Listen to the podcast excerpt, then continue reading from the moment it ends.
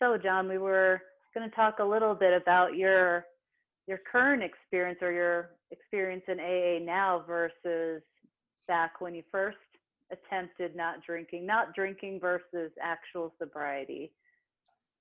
Okay, yeah. So, um, I guess we'll start. You know, when I got out of treatment, uh, the first thing I did was I said I was going to do the 90 meetings in 90 days, and um, you know, to to to put a kink in it, to really kind of give you an idea of how serious I was about this. My wife, who uh, had literally been through hell the last three months when I got out of treatment, uh, dealing with me, getting me in treatment, dealing with insurance companies, a sick father, everything else in the world she just wanted to go somewhere on vacation.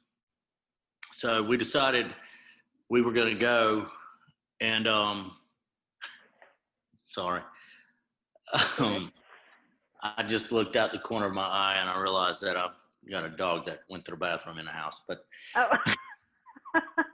those pesky animals. Not my problem. Yeah. Um, right. Yet, but um, so I kind of owed her a vacation. So we went to South Carolina literally three days after I um, got out of treatment. Which now I'm faced with the idea of okay, I said I was going to do 90 meetings in 90 days. I'm serious about that. How am I going to do it? So I found an app online that um, it's a meeting finder, and you can put in any location, and it tells you about meetings. So we went and we were visiting my sister in South Carolina, and I used a meeting finder to find meetings, and they had meetings all day, every day, within a five mile radius of her house. So I said, "This, I'm going to do it." So um, I'll never forget the first meeting, and it was a lot like my first meeting 20 years ago, where I walked in and I'm like, "Well, first when I drove up, it was all motorcycles in the parking lot, and um, there was a bunch of um, guys out with beards, ZZ Top beards, the really long beards, and everybody was smoking and, and lots of ink and, and all that. And about as far from me as is looking as different from me as you could possibly look. And I was like, okay, well, this is going to be interesting. And I'll tell you, it wasn't. Eh, we got through with the intro into the meeting and the AA uh, prelude and all of that. And as soon as we got into the topic, I was like, wow, I am just like these people. And all of a sudden, I saw the similarities and not the differences. And I realized we all look different. Uh, you know, not all sober people look the same either. So not all alcoholics are expected to look the same. So I, um, yeah, so I realized it. So I, I was able to, to go to meetings, one or two meetings every day on that vacation.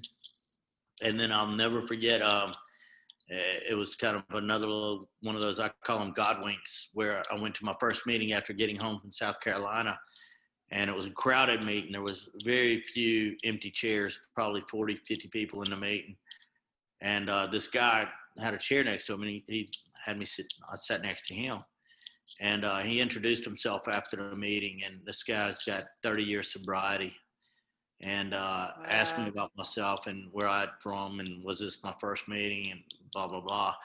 And he asked me, he said, "Do you have a sponsor?" I said, "No, I don't." And he goes, "Well, you got one now."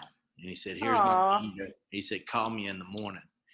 And um, William William drugged me around for the next two to three weeks to different area meetings, and it was not just meetings that were easy to go to or convenient or whatever. It was meetings where there were other people with long term sobriety, and then they had just enough mix of new sobriety like myself in the meetings that I could learn. And it was people that I could really learn from. And uh, I stuck with William for about three months as a sponsor, and um, and uh, you know William, man, he was relentless on the steps and step work. Uh, I thought I was on. You didn't graduate them all in one session, like no, no, that was no. William was not going to let me graduate steps, and God forbid if I didn't call him in any particular day, I didn't go. I went without calling him, but um, I finally remember after a meeting, I, I went and I said, William, I'm, I, I really think I'm ready to move on to step two and three. And he goes, he said, Are you willing, absolutely willing to do anything and everything possible, humanly possible to, to stay sober? And I said, Yes. I said, I think I've made that clear. I am. And he goes, he said, We'll talk tomorrow. And and still kind of pushed me and, and just really was relentless on making sure I took my time going through the steps and working the steps. And um, it wasn't long after that that uh, I went to a meeting here locally, um, about five minutes from my house. And it, it's another, it's a really large group. And I'll never forget walking in there and I saw an old college friend of mine. Oh, And wow. Um, that's when I So much learned for the anonymity, right? yeah, well, and I, you know, I didn't really care because I, I think most of my college friends were like, "Well, it's about damn time you figure it out. We've known it for years, you know." And uh, you know, but I, it, it's the infamous words of walking into an AA meeting and seeing somebody you know. You go, "What are you doing here?" Well, he said the same thing you're doing. like, well, I didn't know you had a drinking problem. He goes, "Well, that's because I don't drink. It's not a problem." Um, but uh, it wasn't long after that I asked him to be my sponsor. So he's my permanent Oh, sponsor, nice. still my sponsor to this day. Um, we talk almost every day. I try to message him or he messages me almost every day. And um, yeah, the, the step work it was brutal. Um, the fourth step was, oh my God, it might, might have taken me three months to get through that fourth step. Um, And for those it- people who are listening that don't know, the fourth the fourth step is all of the whole uh, inventory part, right? Where you're Yeah. supposed to like evaluate all aspects of your being, character defects, and all, right? which uh, if you can get past the mental block of what it is and actually just start putting it on paper um, i guess it was by the bottom of the second page or so that i realized everything i was writing down all came back to one thing and it all kind of interlaced into fear and oh, interesting. so, Yeah. uh, fear of not being the center of attention, fear of not being in total control, fear of not being successful, fear of not having enough, fear of not being enough. It was all fear based. And, um, you know, I think I remember calling my sponsor. I remember um, my sponsor's name is Smitty, and I, I'll never forget calling Smitty and saying, "I get it now. I see what you're making me do. Y'all are you're making me do this fourth step. I'm starting to see every one of them on my fourth or fifth different pro- issue and problems that I have and character defect and and as I nail down and, and look at it, it all goes back to being afraid and fear and, and all of those things. So um and they're all intertwined. You know, if I look at my desire to be in control of everything, well, my desire to be in control is because I don't trust you and I don't know that you're going to do what's in my best interest or what I want to be done. And uh, Mhm. so it all it's all interlined. But uh, um, yeah, it took how- me time getting through. How long were you sober? When, uh, how long were you sober this new time before you started tackling that? Would you say? Uh, the fourth step, I was probably at about eight to nine months. Got you. in. Um, Mhm. and the fifth step, fifth step, um, So you've got some real distance at this point, a real break from from the booze. Yeah, and I, and I told you that, that that even I can tell you it was right around nine months because I remember my wife getting really frustrated with some of my um, I, I call it kind of replacement therapy, but just things coming up that I was still trying to look for, or my brain was still trying to look for ways to replace or something to replace that alcohol with. And it was Mm. probably right around nine months when I completed my fourth or fifth step that it was like things started kind of relieving themselves. Um, it was probably around four or five months. Um, I had heard it way too many times in too many meetings that um, people saying you got to hit your knees and you've got to turn it all over to your higher power and let your higher power take control. And it was probably around five months when that I, I remember that distinctly because um, I've had at that point I was still unemployed. there were no interviews coming. Nothing was happening in my life to the gear. I, I had about two months worth of income left, and things just weren't happening. And uh, So you got I'll like never- fear on top of fear, you know, you've got all Yeah. these fears you're trying to dissect in sobriety uh, on top of it was probably real about one, life things. Yeah, and it was probably about one o'clock in the morning. I finally, I just rolled off the couch onto my knees, and I said, "That's it." I said, "I don't care. Take the house, take my cars, take care of my wife, take care of the kids. I don't care. I'll live in a van by the river. I don't care. It, whatever you want me to do, I will do it." And uh, and I think that goes back to kind of a little bit about what William had told me in that those early months was like, are you willing to do anything and everything, and Mm. just basically turn it all over to your higher power and and trust and have faith in your higher power. And I, at that point, I did it. That and that that's kind of where the miracles, or I- I call them miracles, started kind of happening. I, I did it that that about one o'clock. That was probably a Thursday or Friday, and the following Monday I had an interview, and it was with another bank, and uh, went started going through the interview process with them, and it was at the same time that I was also looking at investing into this franchise. So um, it, actually all happened in December of that year. Um, this would have been 2019. At the December 2019, I had a job offer to start in January, and um, I met with the franchise and signed the contract to purchase the franchise and buy into the, the fitness franchise.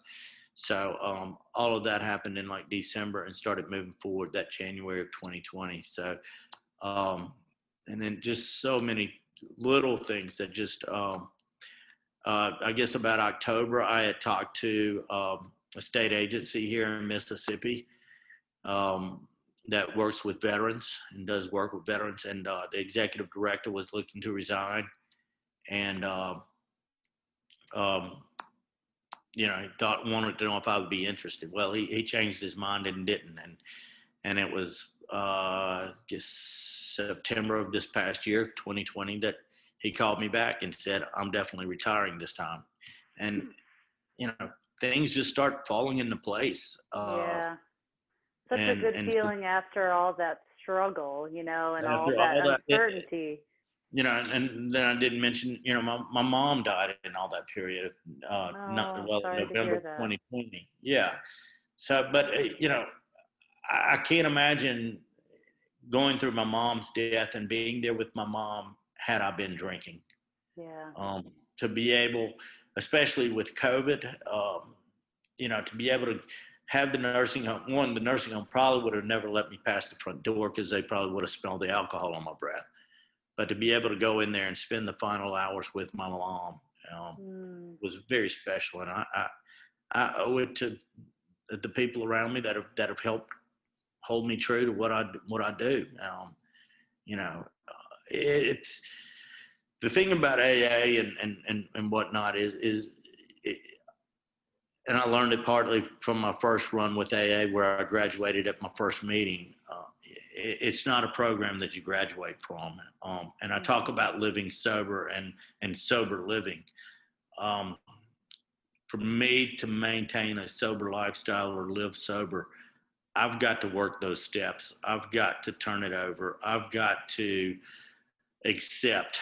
It might not be accepting that I'm an alcoholic. It might be accepting that something else is going to happen the way it happens. It's Mhm. accepting life on life's terms. Um, so uh, those 12 steps are something for me to work and to look at and to work on every day of my life.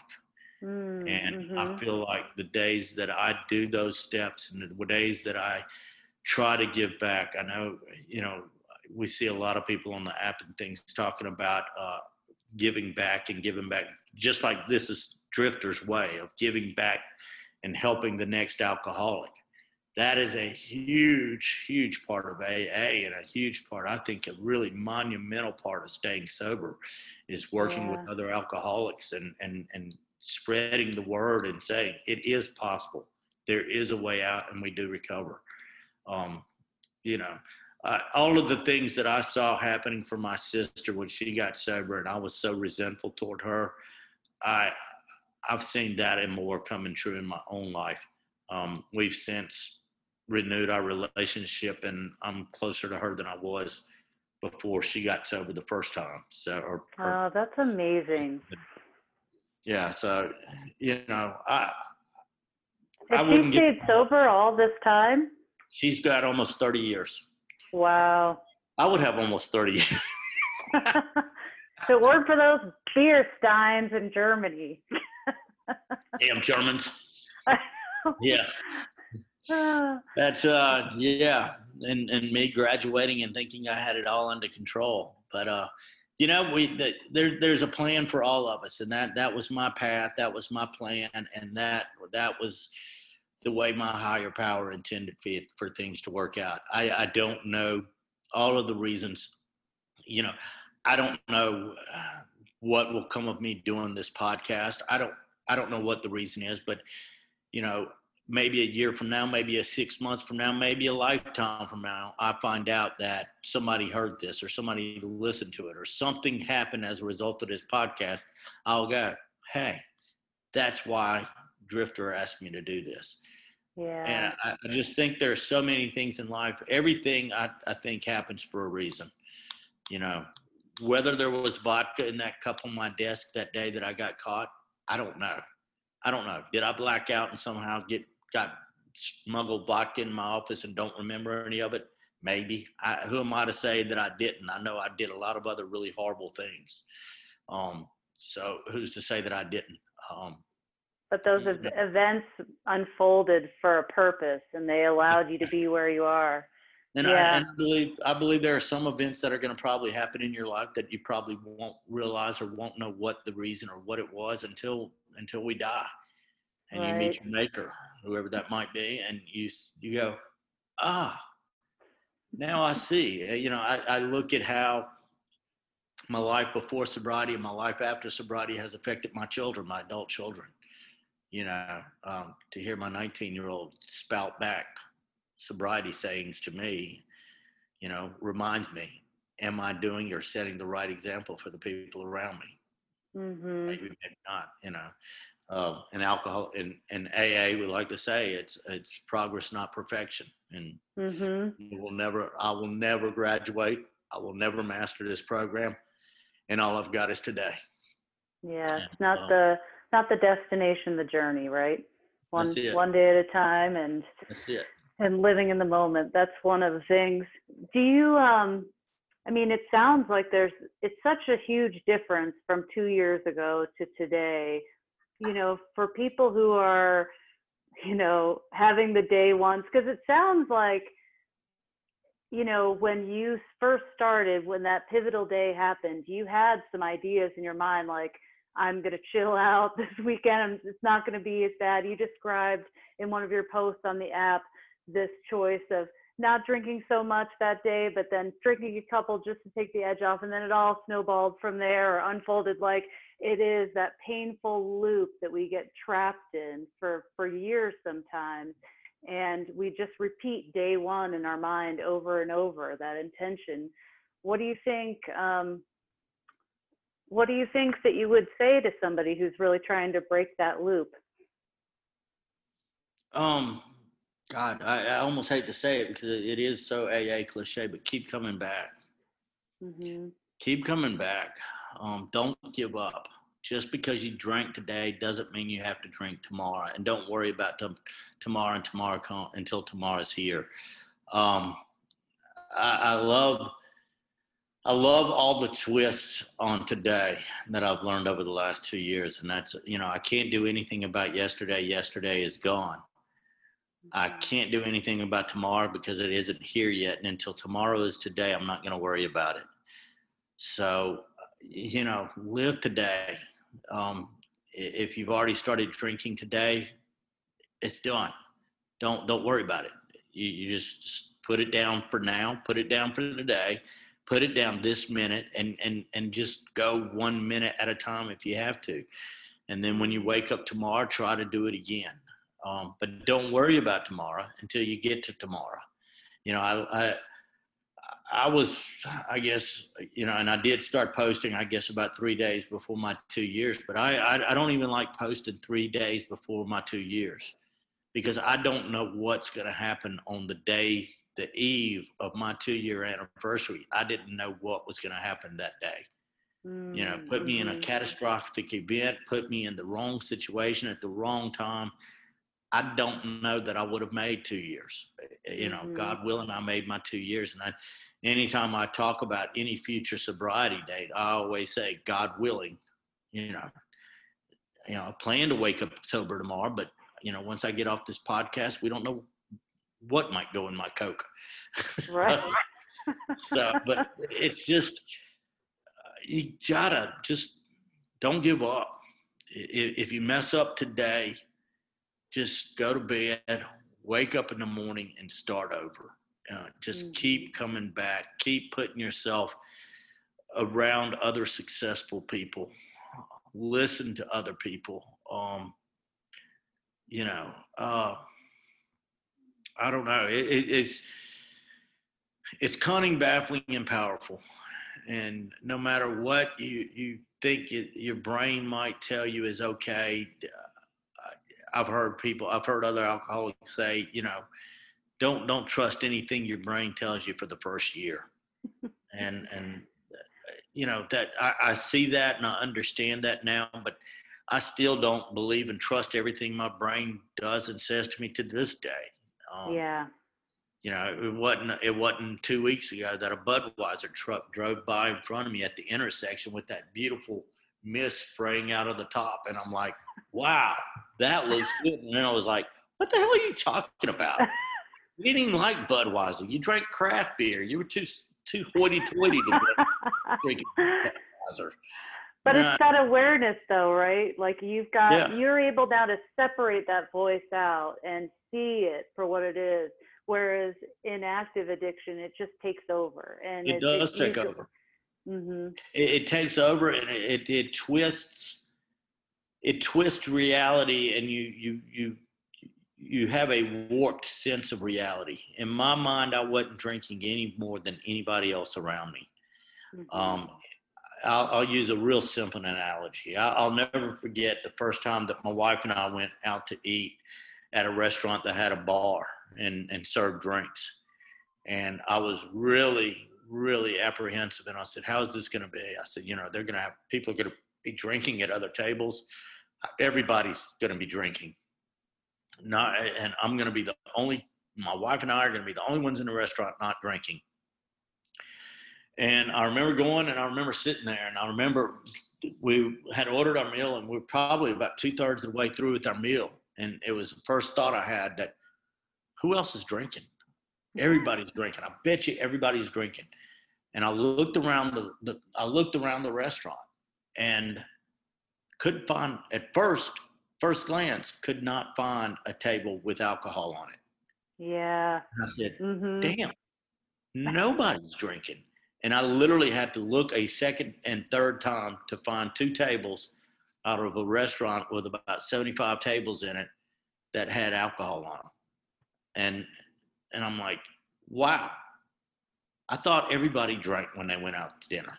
hmm You know, um, it, it's it's crazy because I, I, you your brain gets into the point, and, and that's why I, don't- I don't trust anything my brain tells me, and and and, and go back to the non-alcoholic beers and things, and I, I- I just don't trust my brain enough to, to to rationalize or to think logically that that that's okay, and and you know it, it does it, it looks around and it tries to paint the abnormal as normal.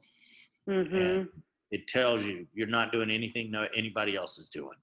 Everybody's had three duis what? Well, and we have so much social proof around us, you know, because there are environments where everyone is drinking and then you feel like, you know, well, that's the norm. And our brain just continues to form opinions over a span of years based on these perceptions, social proof, et cetera, that, that just form. And so those, all those things take dismantling in this recovery process. We have to form completely new perspectives and new opinions on top, especially if you're older, you know, these opinions have been around for a while. You know, I'm Yeah. 44. These Yeah, opinions and- have been in there for a bit. Yeah, and, and you mentioned situations where everybody around you is drinking, but I, I can now I have the clarity to say, yeah, everybody around me is drinking, but how many of them are looking at the clock and saying, Mhm. okay, I won't get my next beer until the big hands on the floor. right? And saying I'm not going to drink until 20 after or Mhm. until the half hour. I'm going to wait until a half hour. How many people? Yeah, they're all drinking, but how many are like the half hour? I'll get my next drink, Yeah. and then and then telling yourself, well, you know, I ate a lot for lunch today, so I don't really need to wait the full half hour. I can get it 10 minutes earlier. That's right? where everybody else might be drinking, but I promise you, everybody else is not looking at the clock and thinking that way. Yeah, they don't have that inner rationalization that they have to deal with. And you see, I can say that to you, and you laugh because you know exactly what I'm talking about because Oh, you probably watched the clock before.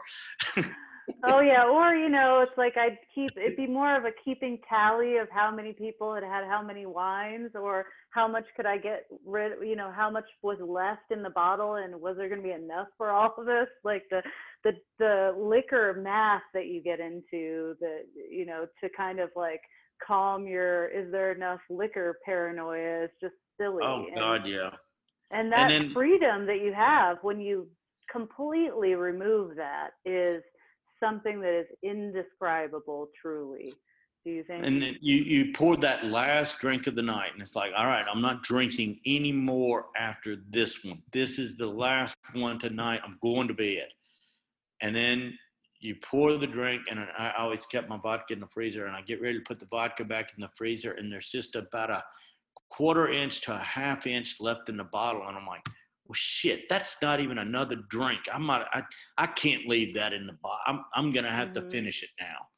And yeah, that that yeah. now it becomes one more. So Mhm. it, it's that Never ending. Right? Yeah. What is that saying? Like a thousand one drink is too many and a thousand is never enough. Never enough. True. Yeah, True. yeah. But uh, yeah, it's it's yeah. I, I, guess the big thing is just keep coming back and don't ever stop. It it's it, it might not. Maybe today is not your last day. Maybe tomorrow. We all have. Um, I've, I've been to so many meetings and, and so many conversations about rock bottoms, uh, and I truly don't know. Did I hit my rock bottom? I don't know. I could go out and start drinking again tomorrow, and I might. The what was my rock bottom two years ago would look like a, a day at the fair or a picnic compared to what my next rock bottom. Uh, you know, I, I truly think the only real rock bottom anybody ever really has is death. And yeah. if you don't believe this disease will kill you, I, I I've seen plenty of people just in two years that are are either I know them firsthand or know of them that have died from this disease or from the complications of this disease, uh, from suicide to overdosing to to everything. So it's it will kill you. Um, Yeah, and I think that's one of the big eye openers for me was that I didn't know how much it could impact my mental health.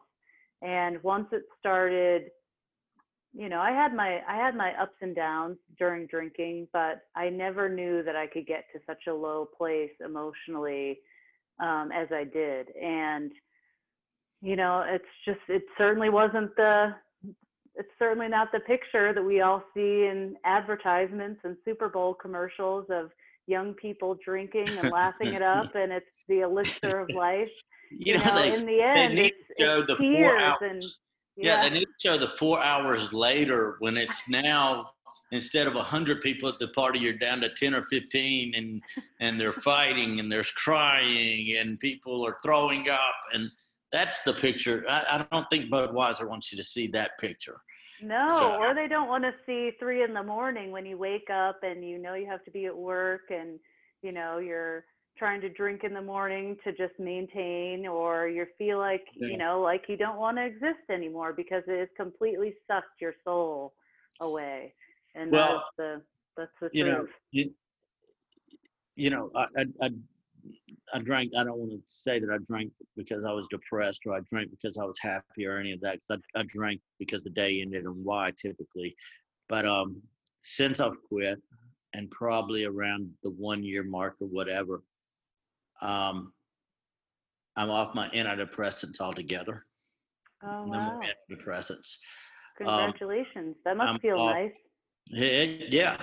Um, I've I've managed to get off my anxiety medication. I take one pill um, that is uh, actually for blood pressure and does help a little bit with anxiety as well. But that's just uh, one of the alternate things that it does. But um, so pretty much my main anxiety medication, my depression medication, I've been able to get off of, and you know now I'm just taking medicines for my overall just bad health and bad eating habits. But you know, One thing at a time, right? that's right. Can't change everything. I love, you know, Rolto and that uh, Rolto and Washington always likes to post pictures about food. I keep telling them I'm gonna bring them down here to uh, to Yes. Mississippi. We're gonna have a food off. you guys have the good food down there. That's for yeah, sure. well, Raul got some good food up in Washington. It looks Yeah. like too. He's always posting great food. So, um, True.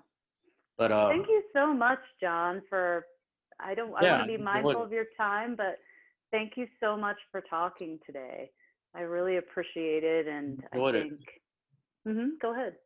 No, I was just going to say I enjoyed it, and hopefully, uh, I hope it helps somebody. And you know, I, I just, I don't. Life is so different. I told, I talked about it yesterday. I've had,